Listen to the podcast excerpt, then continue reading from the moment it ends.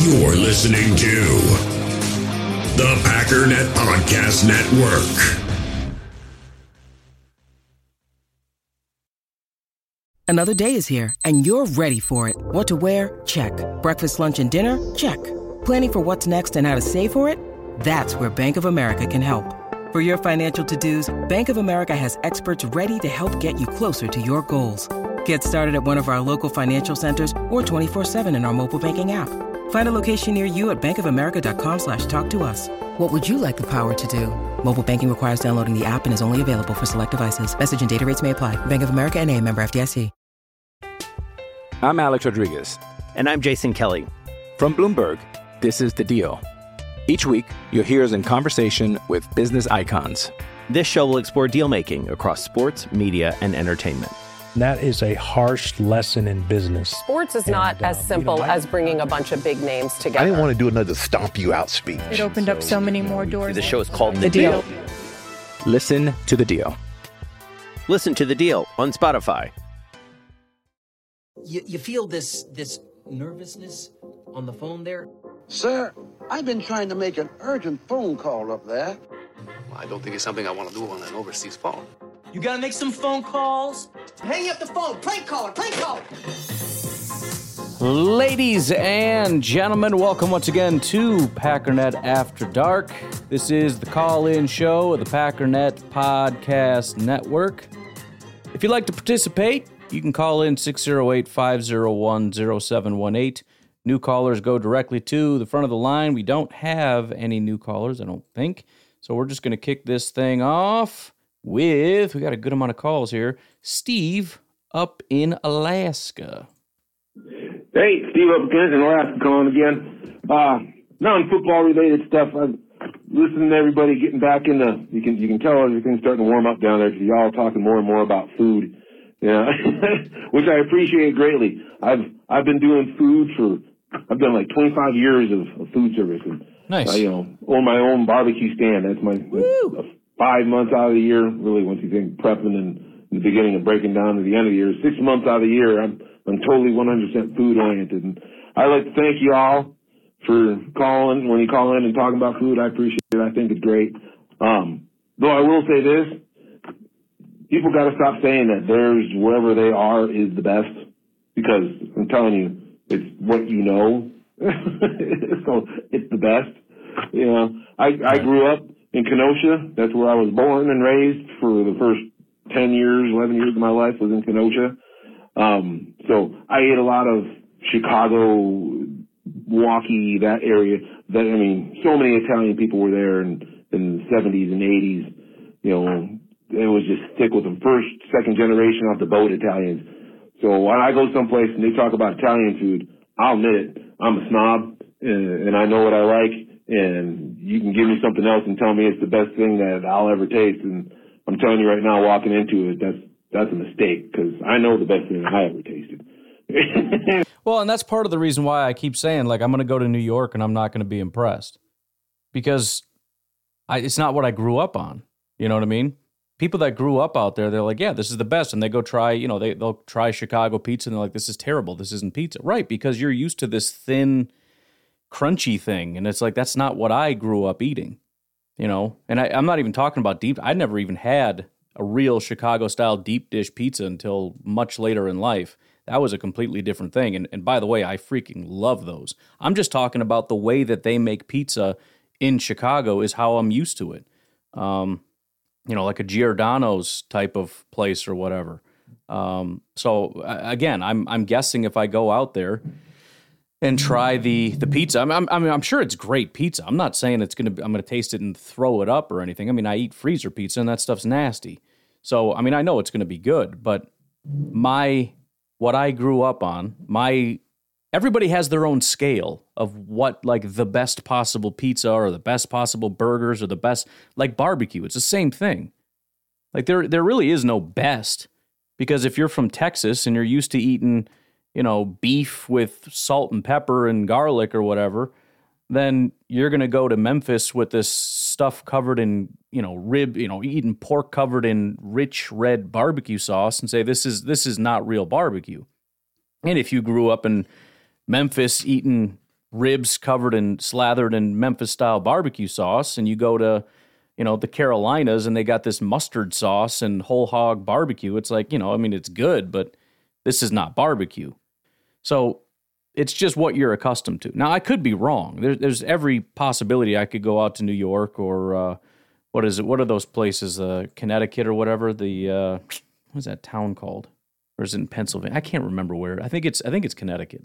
Anyways, it's entirely possible I could try it and say, "Yep, this is the best pizza I've ever had." I just don't think so because that style of pizza is not what I grew up with. You know, my only introduction to it would be like Sbarro, which, by the way, I freaking I haven't had Sbarro in forever, but I really liked Sbarro. Which maybe that just goes to show that I would really like New York style because Sbarro is like garbage New York style pizza, and I thought it was delicious. But that, but but uh, the point is, I I completely get your point, and I agree, and that's that's kind of the point I was making. Is if I grew up in New York, no question I would see that as the best. But having not grown up there, very good chance I'm going to eat their pizza and be like, it's good, but it's not the best I've ever had. And it was it was people that got up in the morning and start hand making their own pasta. Yeah, the tomato sauce was on on the. By the way, handmade pasta is my next thing because I've made my own um, sauce and it's I I love it. I, I I don't know what it is with. They put too much stuff in these sauces you buy. Plus, I don't know if it's the preservatives or whatever else they got to put in there, but you eat it and it's just I don't know. It's same with like when you get Pizza Hut, which I know we're talking about a whole other category, but everything's like sweet. Like, why is there so much sugar in this sauce and in the bread and the dough and everything? Like, it's just, it's weird. I don't get it. Half the time, these sauces have like a bitter taste to them. It's just, I don't know.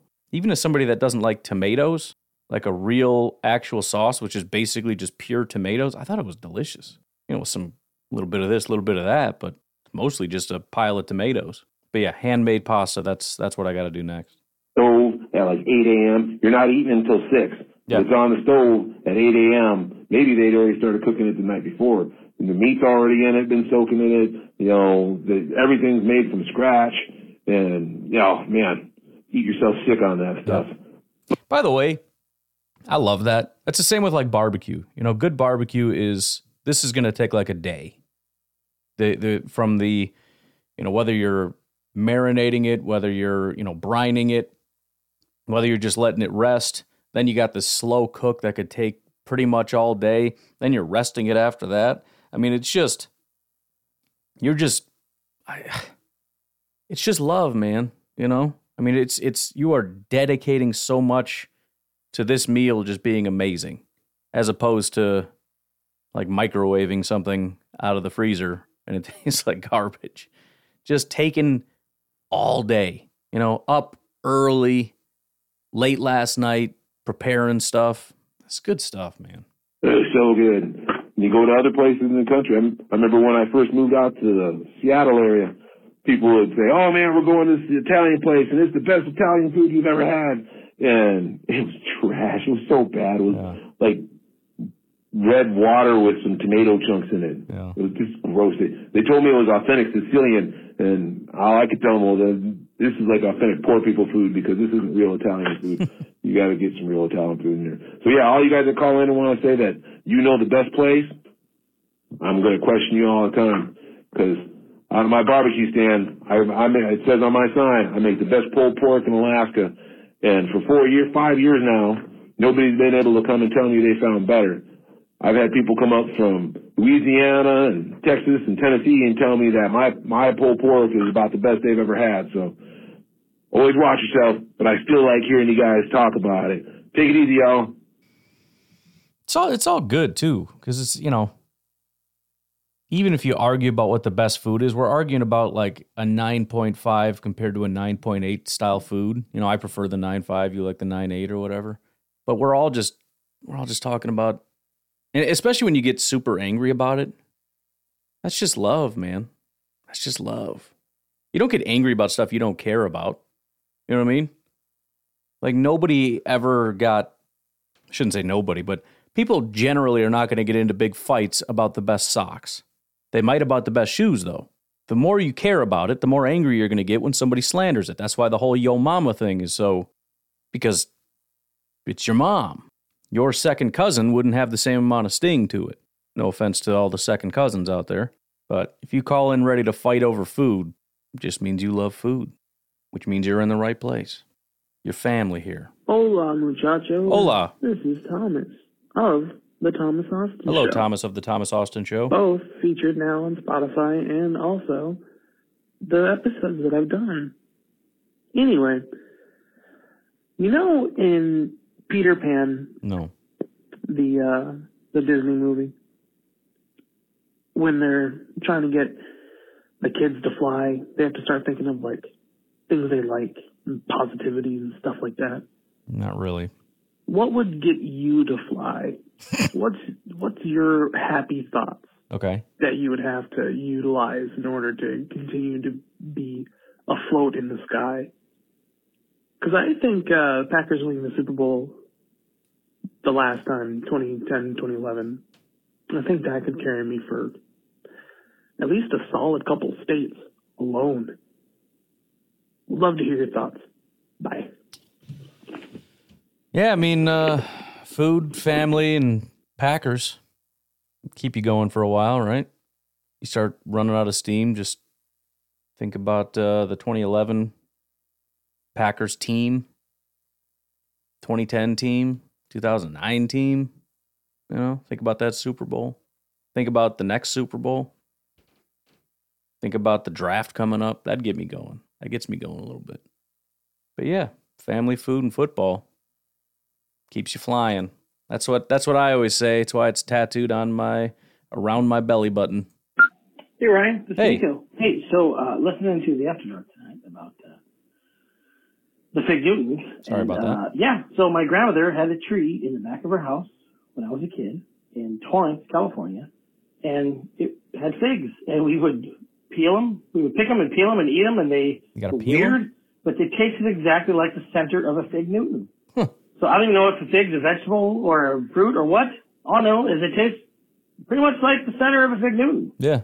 So after that, I've always loved Fig Newton. So there, there you go. A uh, little bit of information that I've kept for all this time, and I have no idea why. So there you go. Go Petco. Bada bing, bada boom. Didn't know you had to peel them.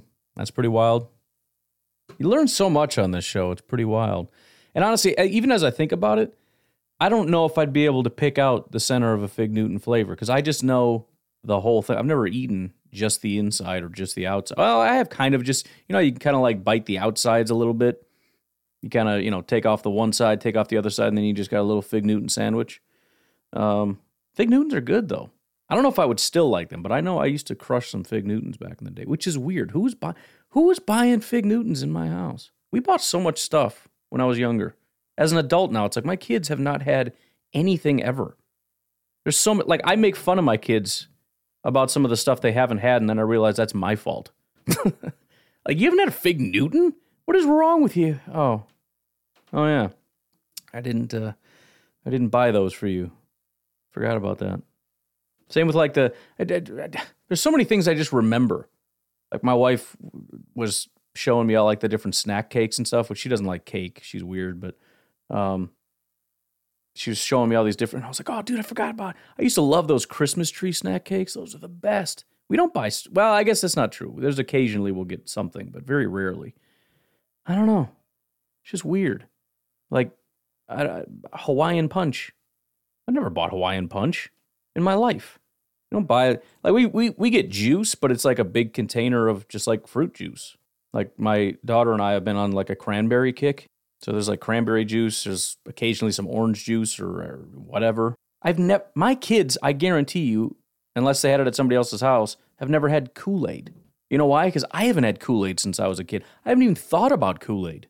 How have my kids never had Kool Aid? I don't know. I don't want it, so I don't buy it. I haven't thought about buying it. I haven't thought about it until this moment. Never occurred to me to buy Kool Aid. Even if I wanted to, I know my wife would shoot it down anyways. But the point is, I wouldn't do it anyways. Even if it was just me and the kids, be like, nah, we're we're good. My answer is usually we got water. That's all I really ever drank when I was a kid, anyways, was water. I like I'm one of the few people on planet Earth that loves water. Everybody hates water. Like, oh, I can't just drink water. I need something in it. Like, dude, what's wrong with you? Water's delicious. Love water. It's so refreshing. Dude, I will slam some water. So much stuff they've never had. But I'm on a kick right now, making a bunch of homemade stuff. Tonight is uh, I got a recipe for uh, grilled cheese, which I know doesn't say like okay grilled cheese, no, but like a really good one. And then tonight is uh, quote unquote homemade spaghetti and meatballs. The pasta I bought, but everything else I'm going to make the sauce. I'm going to make the meatballs, doing it up. Hey Ryan. Hey. It's Travis from Virginia. I know it's What's up? been a little while since I heard from your best friend. Huh? Yeah? Huh? Is that weird? Well, Yep. I hear you talk every day, so you're kind of my best friend. Fair enough. Uh, all right, we'll get past the weird stuff. uh, so I just wanted to throw my two cents because you know you put out content every day, and you know I just I just figured I'd try to help you out with a little bit of content coming back. Thank you. Um, so let's talk about these draft things. I have been linking Jaxon Smith-Njigba, or I'm sorry, comping to Justin Jefferson. Does this like? I swear, I know it was a couple years ago, but I swear everything that I'm hearing about Jaxon Smith-Njigba is sounding like the same kind of stuff we were saying about Justin Jefferson when he was coming out. Like, yeah, he's pretty good overall receiver, not really flashy in any one category, and like, oh, he's been primarily a slot, so can he really play the boundary? I remember that's exactly what was being said about Justin Jefferson. Like, mm-hmm. yeah, he's just kind of like really good in the slot, but can do the other things, but not to any great, great measure. And you know, we haven't been able to see it yet. But I, I don't know why that that connection has just been sticking out to me, and it has made me want Jaxon Smith-Njigba very badly. Um, so I just wanted to throw one little mock out there. Let's just say this Rodgers to Jets thing goes through. We get uh, pick whatever, what, 11, 13, I don't know what it is. Um, so I'm just going to work with those first three picks we got. Just saying, you know, the one first round from the Jets.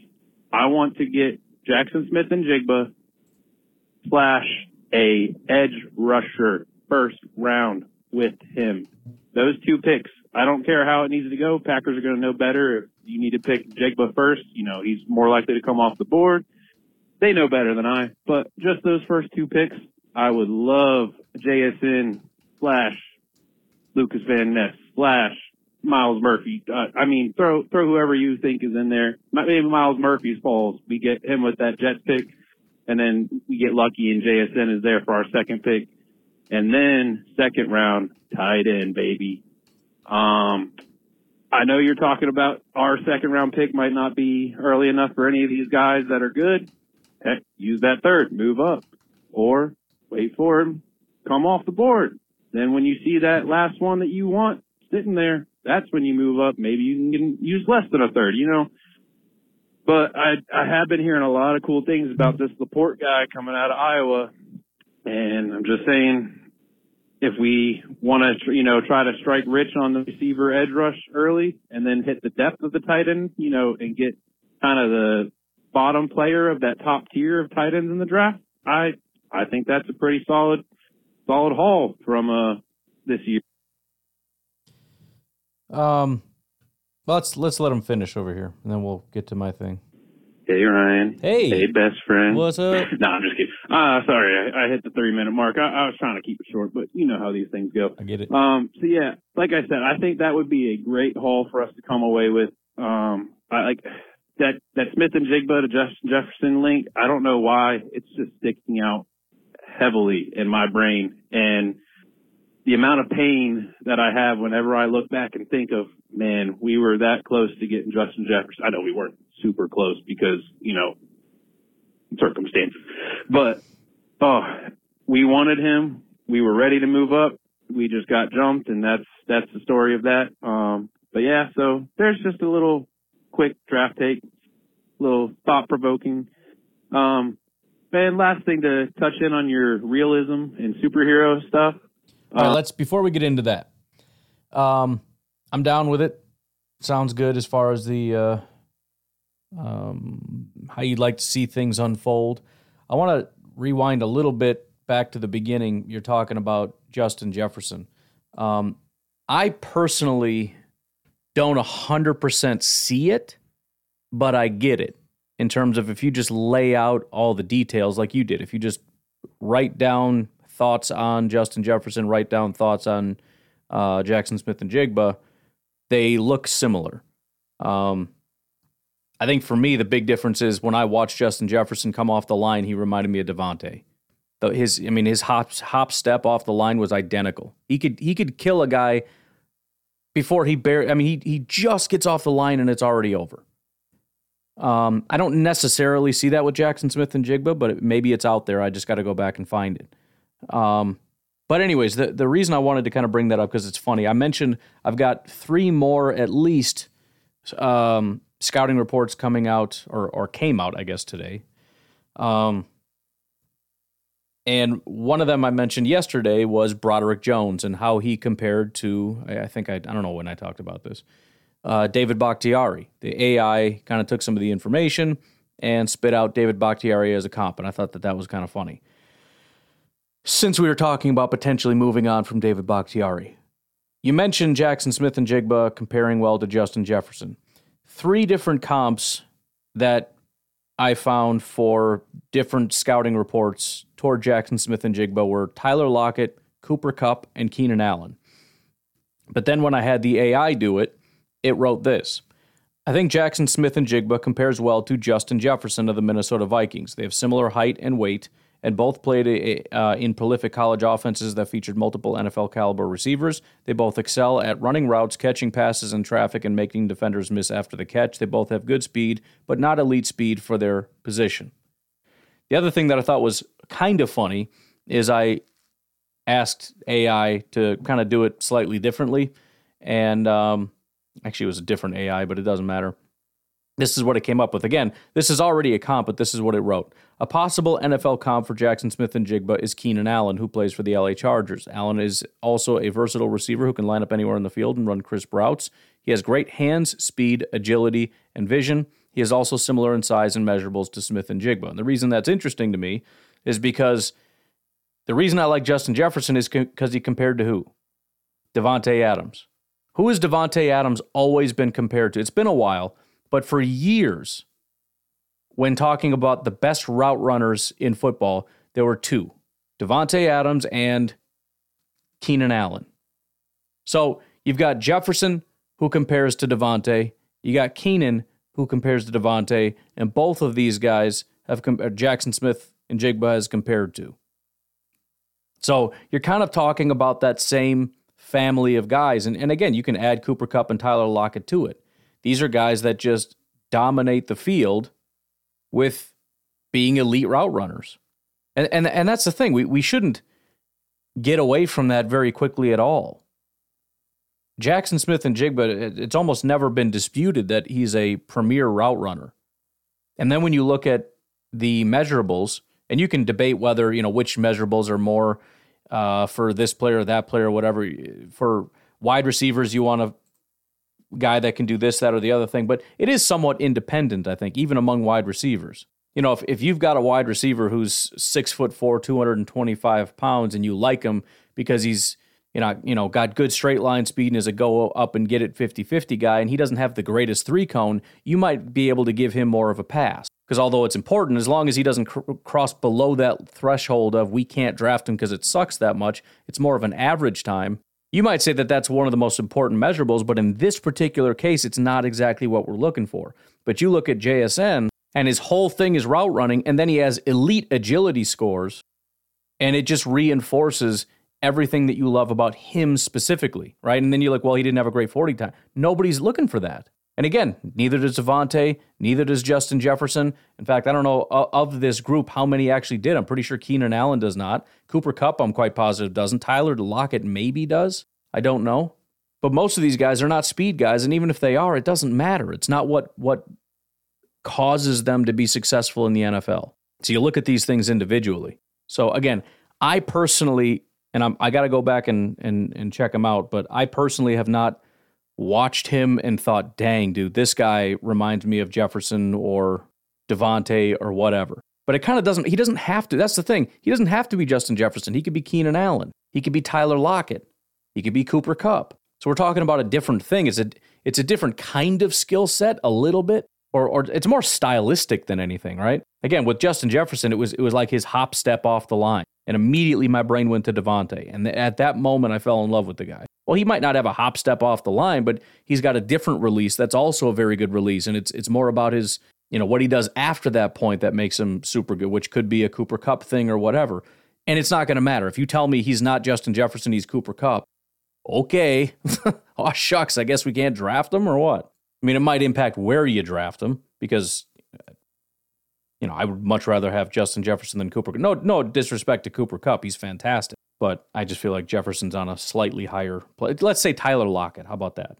But yeah, I'm um, I'm starting to get much more firmly in the camp of of Jaxon Smith-Njigba. And one of the things I wanted to talk about yesterday, and we'll try to remember to talk about tomorrow, is the fact that he has emerged right now as the number one wide receiver in the draft, which is great because again, the the the question of where guys move and if they move and how much they move has less to do with how they did in the combine and more to do with well, number one, what people were hearing at the combine because you know that kind of can change the dynamic of things, but also how much more somebody impressed compared to expectations. And I think right now people are just looking at Jaxon Smith-Njigba and are just erasing last year from their memory. They're just saying, look, this is ridiculous. This guy two years ago was the best wide receiver in football, one of the best players in all of college football. We know he's an elite route runner. He just showed us with his testing he is an elite, you know, uh, he has elite level agility. He's got great hands, great intelligence, great after the catch. Like, what what are we doing here? Why are we overthinking this thing? And I kind of feel like that's where we're at with him right now. That's where a lot of people are coming to. Maybe not everybody, but I'm starting to get that impression. Like we were stupid for looking so much into last year when he barely played and was obviously going through some stuff. So, and the hard part for me, and, and this is for everybody too. I mean, there's there's so much, there's only so much time, and there's so many people you want to watch. But it's like, ah, man, I got to go back and watch him because even though I've watched it, and, and then there's other guys like I haven't even started with these guys.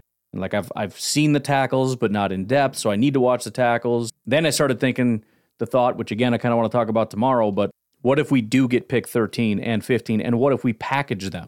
Suddenly there's a whole new world opening up to us. And by whole new world, I'm essentially talking about two guys Jalen Carter and Bryce Young. Or excuse me, Will Anderson. Jalen Carter and Will Anderson. In fact, you know what would be funny? Let me just say it now. The Bears presumably are moving back to four, right? That's the most plausible thing. So the Colts move up to one. They draft, let's say, Bryce Young.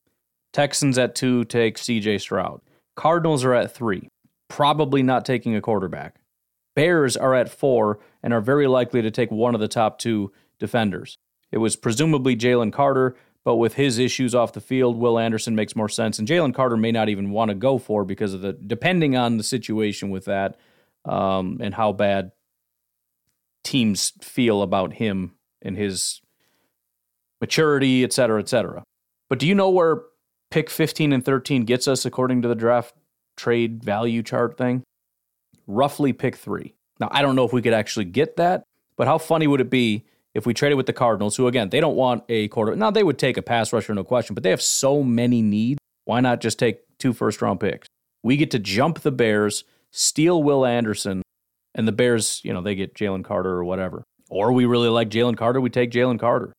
You know how crazy it'd be to have Jalen Carter and Wyatt next to each other, along with Kenny Clark and Rashan and Preston? Oh, it's not going to happen, but I'm just saying that'd be kind of crazy if it happened. To be able to jump the Bears, who had the number one pick, are now picking after the Packers. And their pick is dependent on who we decide to allow them to have. oh, come on. Please. If there is an angelic force overseeing all things football, allow it to be so. Please let it happen. Anyways, let's get back to uh, the last thing you said you wanted to touch on here. In on your realism and superhero yep. stuff, um, you brought up the boys, and I know, I know, I know, I know. Yeah, it's been brought up time and time again for right. you. Yep. Um, phenomenal show. You have to get past the gore, which I know a lot of people not... say, like, "Oh, gore's not a big deal." Look, this show is a little bit different in the gory department, and it's not just the gore though. Like I can do gore. You know what I mean? But you know what I'm talking about. Gore is one thing. From what I took from what you said, yeah, I think you've seen one of the worst scenes as far as uh, naughtiness, right. to say the least. Yeah. Um, but it sounded like you were saying that was what you thought was the first episode of the series. For some reason, um, I don't know. And if you are starting in the part where the little guy Yep. crawls in the hole and then Yep. Gets big again. Yes. Um, that's not season one, episode one. Uh, so By the way, that that would perfectly explain why I was so lost. Because I was watching it, I don't know why.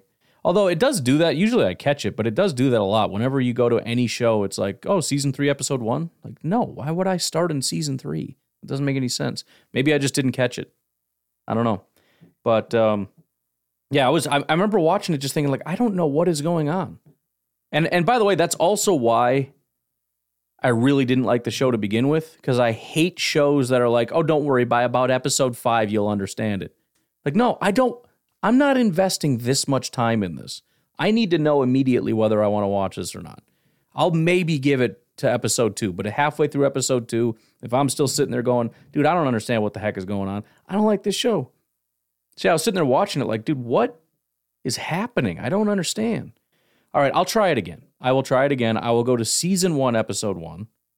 Um, it's possible I did watch season one, episode one, and it just got lost on me because somebody was. Cause this is the other problem. Somebody was even explaining to me that it like it's a little slow and it takes a while to kind of get caught up or whatever. So I, I was kind of expecting to not really know what was going on. So I just kind of dealt with it. But um, yeah, super lost. And then that happened, and I'm like, this show is stupid.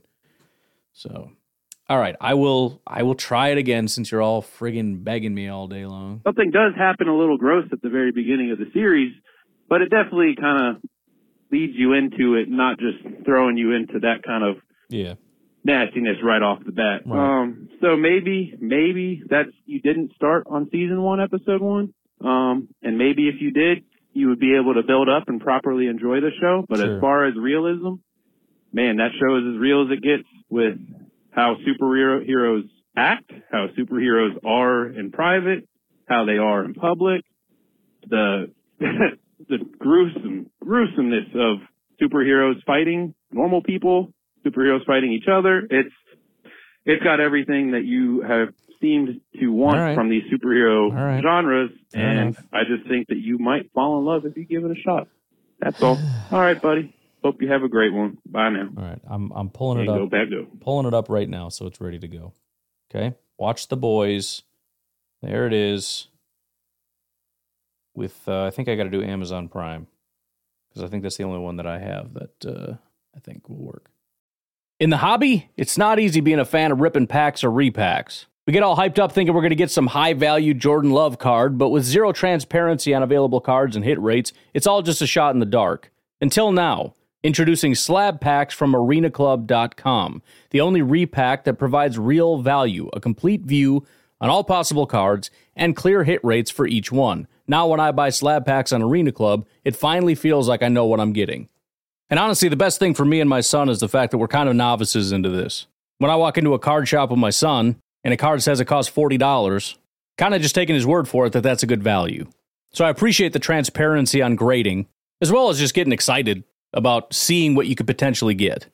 Right now, you can get 10% off your first purchase by going to arenaclub.com slash packdaddy. Wow, that's crazy offer. 10% off a $400 slab pack. That's 40 bucks right there. Anyways, that's arenaclub.com slash packdaddy for 10% off your first purchase.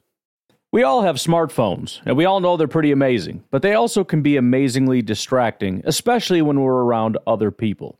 So, US Cellular wants us to reset our relationship with our phones by putting down our phones for five. That's right, a company that sells phones wants us to put down our phones. And to see what we find, learn more at uscellular.com forward slash built for us. I'm Alex Rodriguez. And I'm Jason Kelly. From Bloomberg, this is The Deal. Each week, you'll hear us in conversation with business icons. This show will explore deal making across sports, media, and entertainment. And that is a harsh lesson in business. Sports is not uh, as simple as bringing a bunch of big names together. I didn't want to do another stomp you out speech. It opened up so many more doors. The show is called The Deal. Listen to The Deal. Listen to The Deal on Spotify. This episode is brought to you by Reese's Peanut Butter Cups. In breaking news, leading scientists worldwide are conducting experiments to determine if Reese's Peanut Butter Cups are the perfect combination of peanut butter and chocolate. However, it appears the study was inconclusive, as the scientists couldn't help but eat all the Reese's. Because when you want something sweet, you can't do better than Reese's. Find Reese's now at a store near you. Hey, Pack Daddy, Jersey Mike again. Hey. Um, so it seems you didn't get my sarcasm at the end of one of my uh, comments. It's possible. Uh, what was it, yesterday or the day before? Um, when I said something about Aaron Rodgers going to Jersey, and at the end there, I was like, or, you know, he could have, he could have just flown in, snuck around, and, and ended up at Meadowlands Stadium anyway, or the sport complex, um, cause it's hard to track one man in Jersey. I was, I was being super serious. Um, by the way, if it's, I'm out of breath, it's cause I've been working out, trying to get some gains in. Anyway, um, so what I was, what I was failing to say was, um, basically, all of everything to do with New York sports, or football rather, but sports generally, is in another state. Um, like, anyway, New York Jets, New York Giants, their training facilities, their team facilities, all of that is in New Jersey. Right. Um, to give you reference, there is Newark Airport in Newark, New Jersey. Yep. The Meadowlands Stadium complex, I believe, is like four or five miles away from the airport. And I'm pretty positive um, that I've been told by people who work there that there is a back road or a back way from the airport to the stadium so that players and teams and whatnot can get there without dealing with traffic. All right. So there's one way. Um, but second, there are a bunch of private airports in New Jersey um, that are in like the Trenton Trenton area now, to get from Trenton to let's say the Meadowlands facility would take you about an hour max, honestly. Um, so where I used to live would be smack dab in between that is a, a place called South Brunswick, New Jersey, about five minutes from the all famed Princeton, New Jersey, which is uh, Princeton University.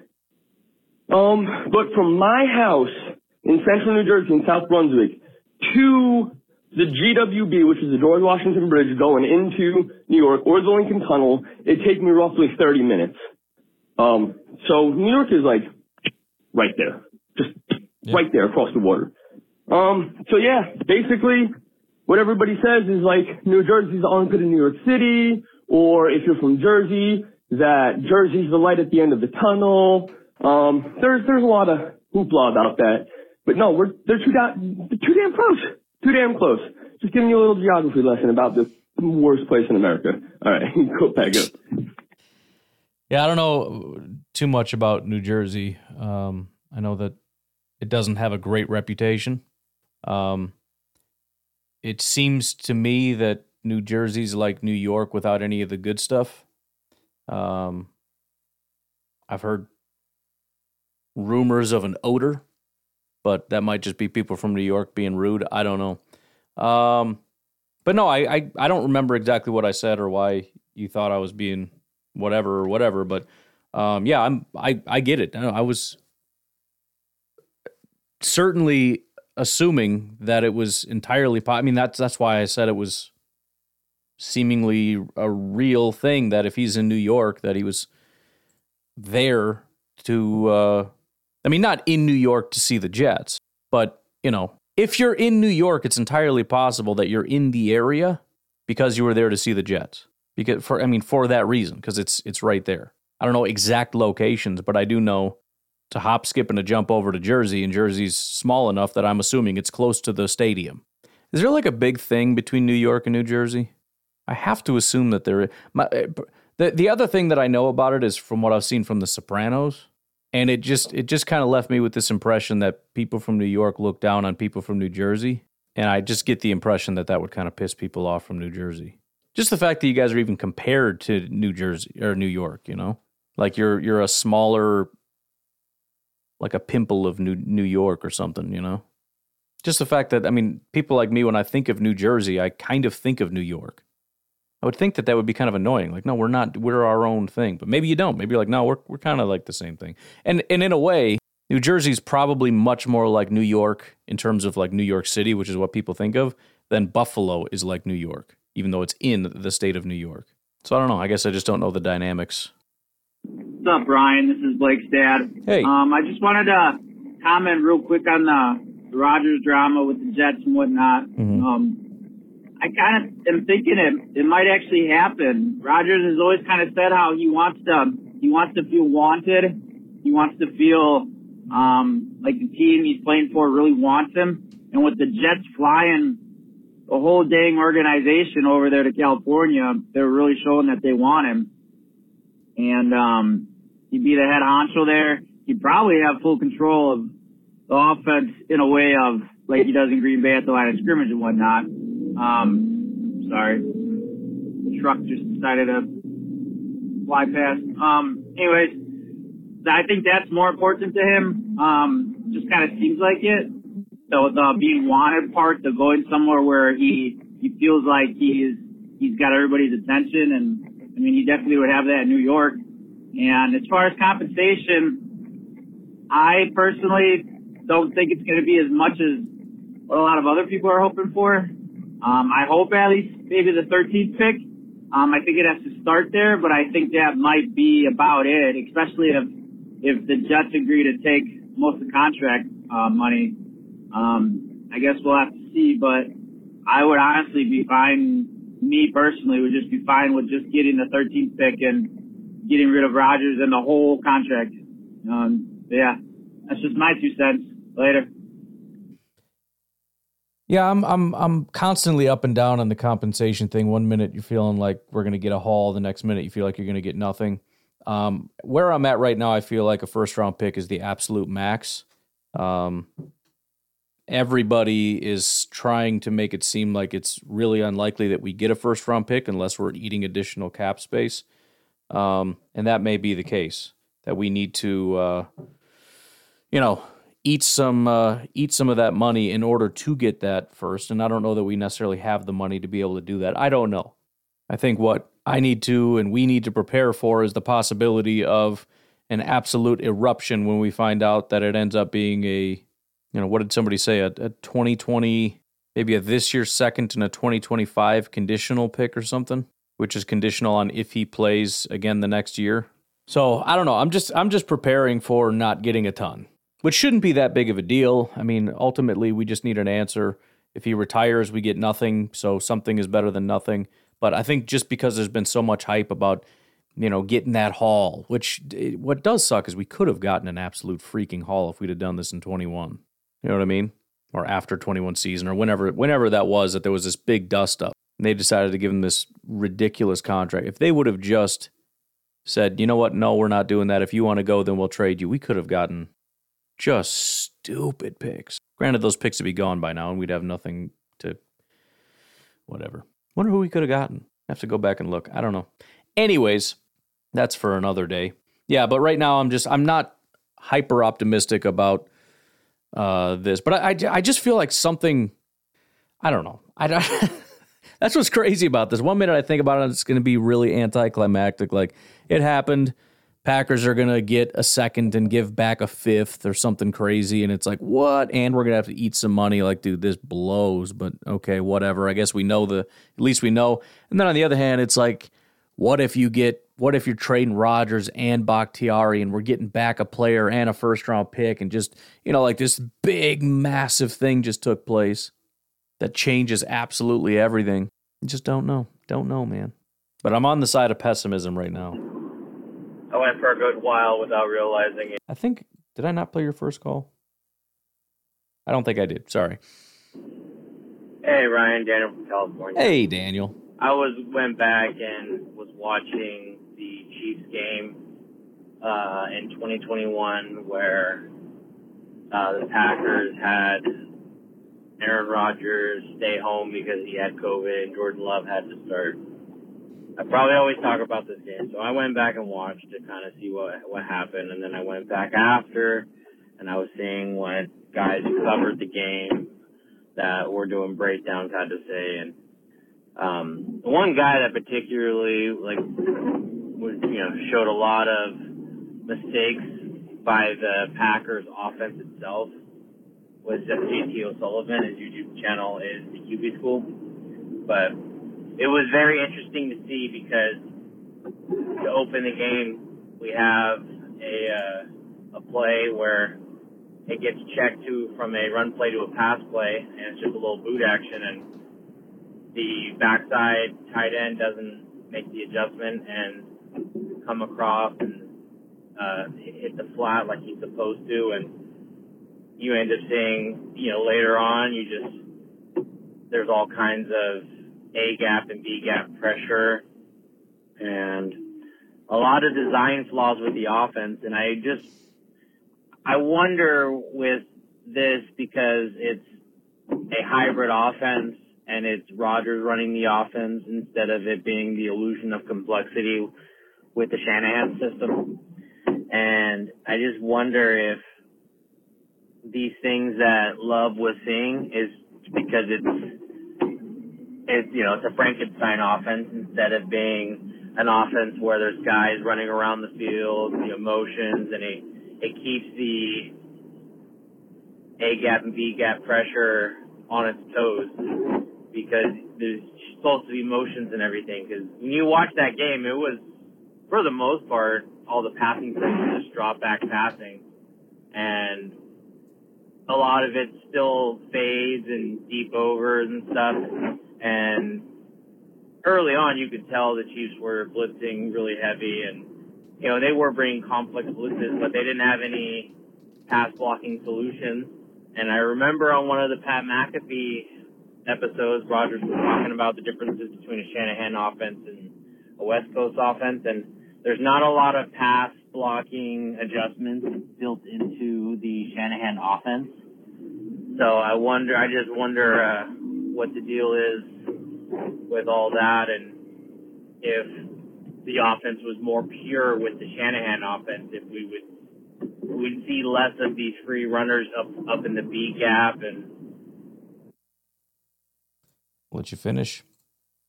I went for a good while without realizing it. It dropped the call. You're good, man. Yeah, we. Yeah, I want. I just wonder because that was the big thing that Love, Love had to struggle with was pressure up the middle. When typically that's not how a quarterback deals with pressure. Normally, it's pushed to the outside so they get you know that that extra second they need to get the quick pass off.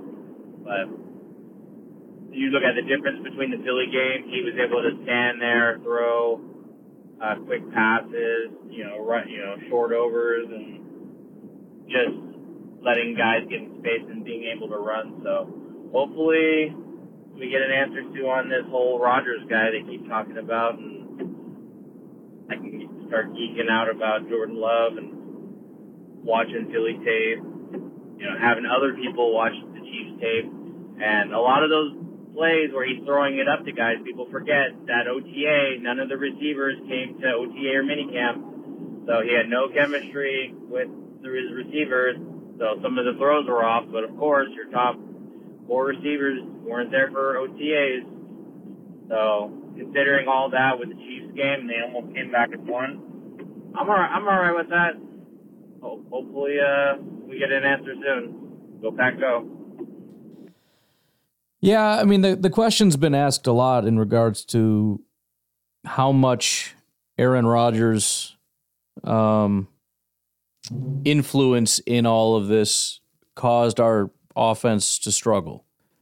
And it's for me an unanswerable question because I, I just I don't know and I don't really know of a way to get an answer on that when you talk about you know the the mishaps at the offensive line, and I certainly saw them, I, I struggle to blame that on Rodgers necessarily. Aside from potentially, again, some of the checks that are being made, possibly just overcomplicating things. But um, again, I, I feel like the things that they were asked to do were were absurd some of the time. But m- mostly that had to do with run blocking in the run game.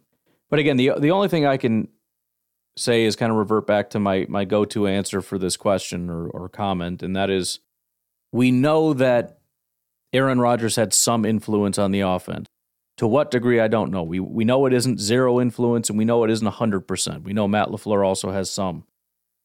And it's also entirely possible that Aaron Rodgers' version and what he wanted to do is better than what Matt LaFleur wanted to do. That is possible. But here's ultimately my issue I don't think a blended system is going to work.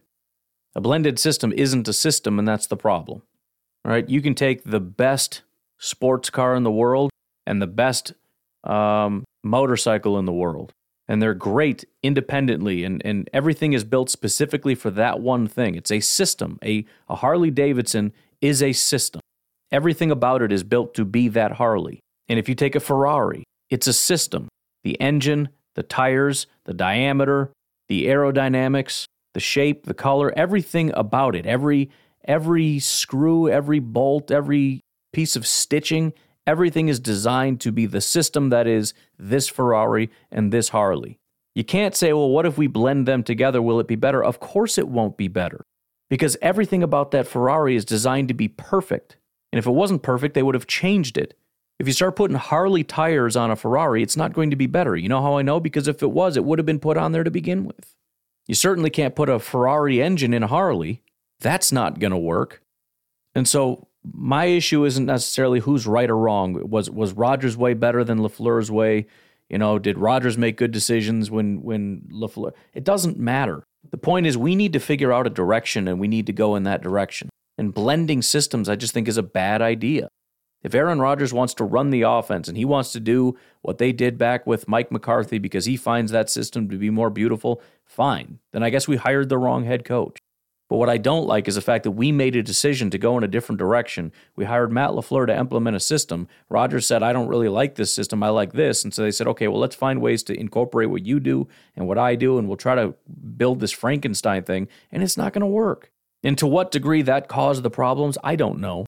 You know, there are some people who would say that, you know, in in 2019 it was sort of the frankenstein system and then in 2020 he fully bought in and that's when he was at his greatest and then in 2021, he kind of started to lax and he was still MVP, but not quite as much. And then he got his contract and he stopped following the, you know, in other words, they see it as a direct one to one correlation. The more Rodgers leans into the system, the better the offense is. And the more he pulls back and wants to do his own thing, the worse that it is.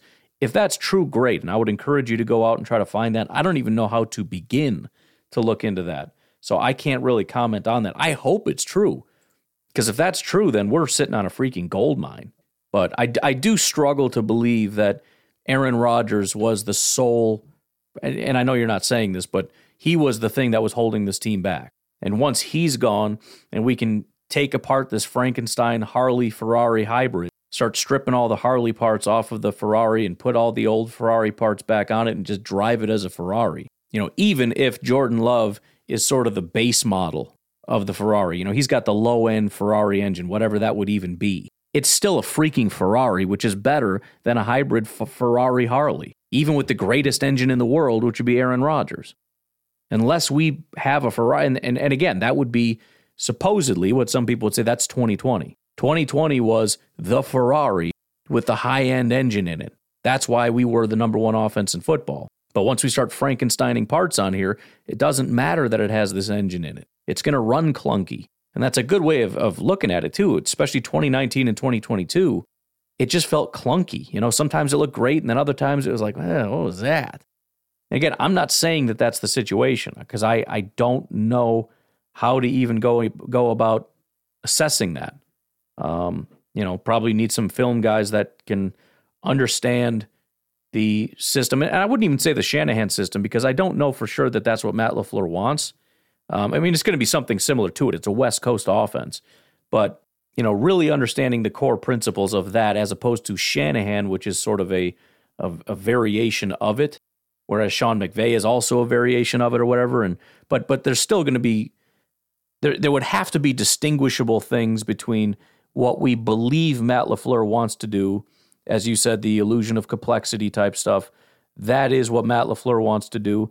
And then there's the Mike McCarthy thing. And then also acknowledging that there's going to be overlap. There, there are going to be plays that Mike McCarthy ran that Matt LaFleur would run.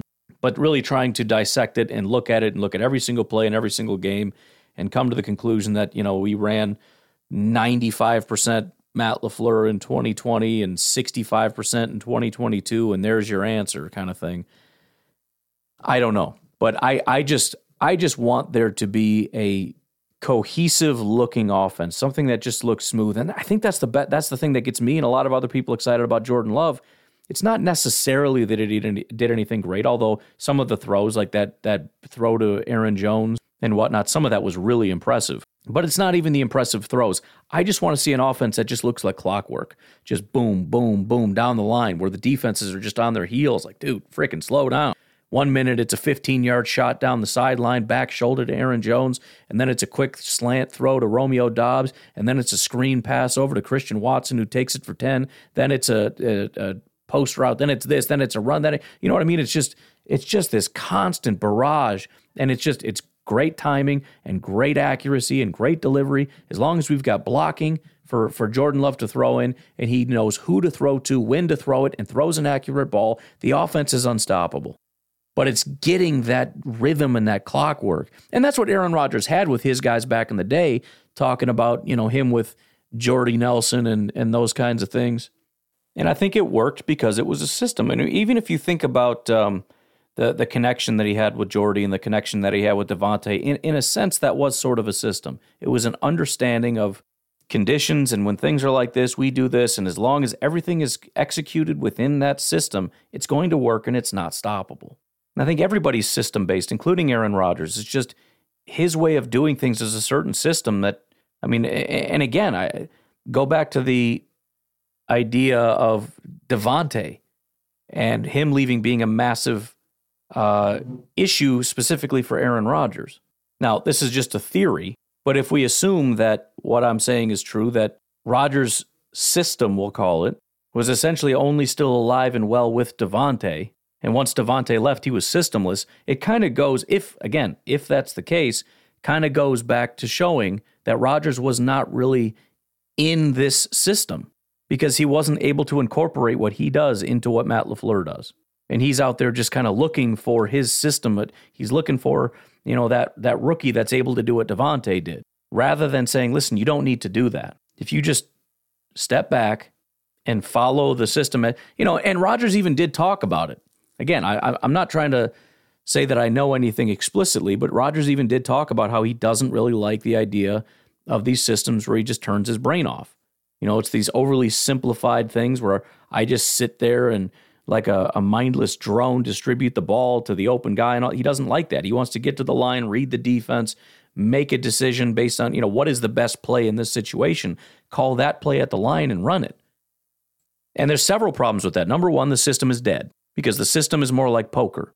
You're setting them up, right? You let them win a couple hands and then you set them up and then you come in over the top and you felt them. You crush them. You take them out. But it's a back and forth and it has to do with like reading what they're doing and and and it's just this whole four quarter long process but we can't do any of that if if what we're doing is on a play to play basis just trying to determine what the best play is at this second and calling that play if all we're doing is play calling and it's all you know you reading at the line there really isn't a system it's just trying to pick the best play and run it and then again, it was further complicated by the fact that you're making these checks, which complicates things at the offensive line. It makes it really hard for the receivers. And if the receivers aren't doing the right thing, which makes sense because they're rookies, and as you pointed out, they haven't spent a ton of time working together, it's unlikely to be successful. And then Rodgers is frustrated because it's like, I called the right play and you freaking idiots couldn't execute. And if you could have, then I would have been right and we could have got this done. But instead, I'm working with a bunch of incompetence. I got to constantly change this guy's calls because he keeps calling stuff that's stupid and I got to change it. And then I change it and these guys don't know how to execute it. And I'm tired of being with a bunch of incompetent losers. And again, th- there could be a situation where you look at it and say, he's right. But the fact of the matter is, it is what it is. Matt LaFleur is going to call plays based on what the system dictates. And the players are going to do what is w- within their ability. And you trying to force something that isn't possible isn't helping anything. And pissing, moaning about the fact that guys aren't able to do what you want to have happen also doesn't do anything. You know, if we had Davante and Jordy here, we would have won this game easily, but I got to work with these guys. Well, that's true and it's wrong at the exact same time it's true in that yeah, if you'd had all your stud guys and every, every a bunch of veterans that knew what they were doing, you could have run down the field. You just call in the plays at the line and just get down the field, and you would have crushed these guys. But you're wrong in assuming that you can just make it happen, even though those guys aren't here. And again, I don't know how much of that was going on. I'm just laying out a potential problem that may have happened, and then I think made sense makes sense to assume that uh, very possibly could have happened. But again, at, at, at a baseline, we know that his input in the system, talking about Aaron Rodgers, was more than zero and less than 100%. And I do think that the blending, and I could be wrong about this, but I do think the blending is always going to cause a problem. You need to have a system, you need to have a singular focus, and you need to make that work. Now, yes, you need to take your system and make it work with the players you have, but it's still the system. You know, if you if you incorporate it to cooking, right? I make Italian food. You see this on the cooking shows all the time. They give you a theme. You have to cook this, and then you get a certain amount of ingredients, and you have to figure out how to make it. But the point is, I make Italian food, and so whether there's pasta and you know uh, sausage and this, you know, you'll you'll come up with a, an Italian dish. And if somebody else cooks Mexican, they'll look at it and say, okay, I'm going to take that sausage and I'm going to take this uh, flour and make a flour tortilla, and I'm going, to you know, I'm going to make Mexican. So I'm going to take the same ingredients, but I'm going to make separate things over here. The problem is Aaron Rodgers is over here on the pasta team, and he's saying, all right, but check this out. What if we throw some salsa on that, right? Well, no, I mean we we we use something kind of similar to salsa, but it's not.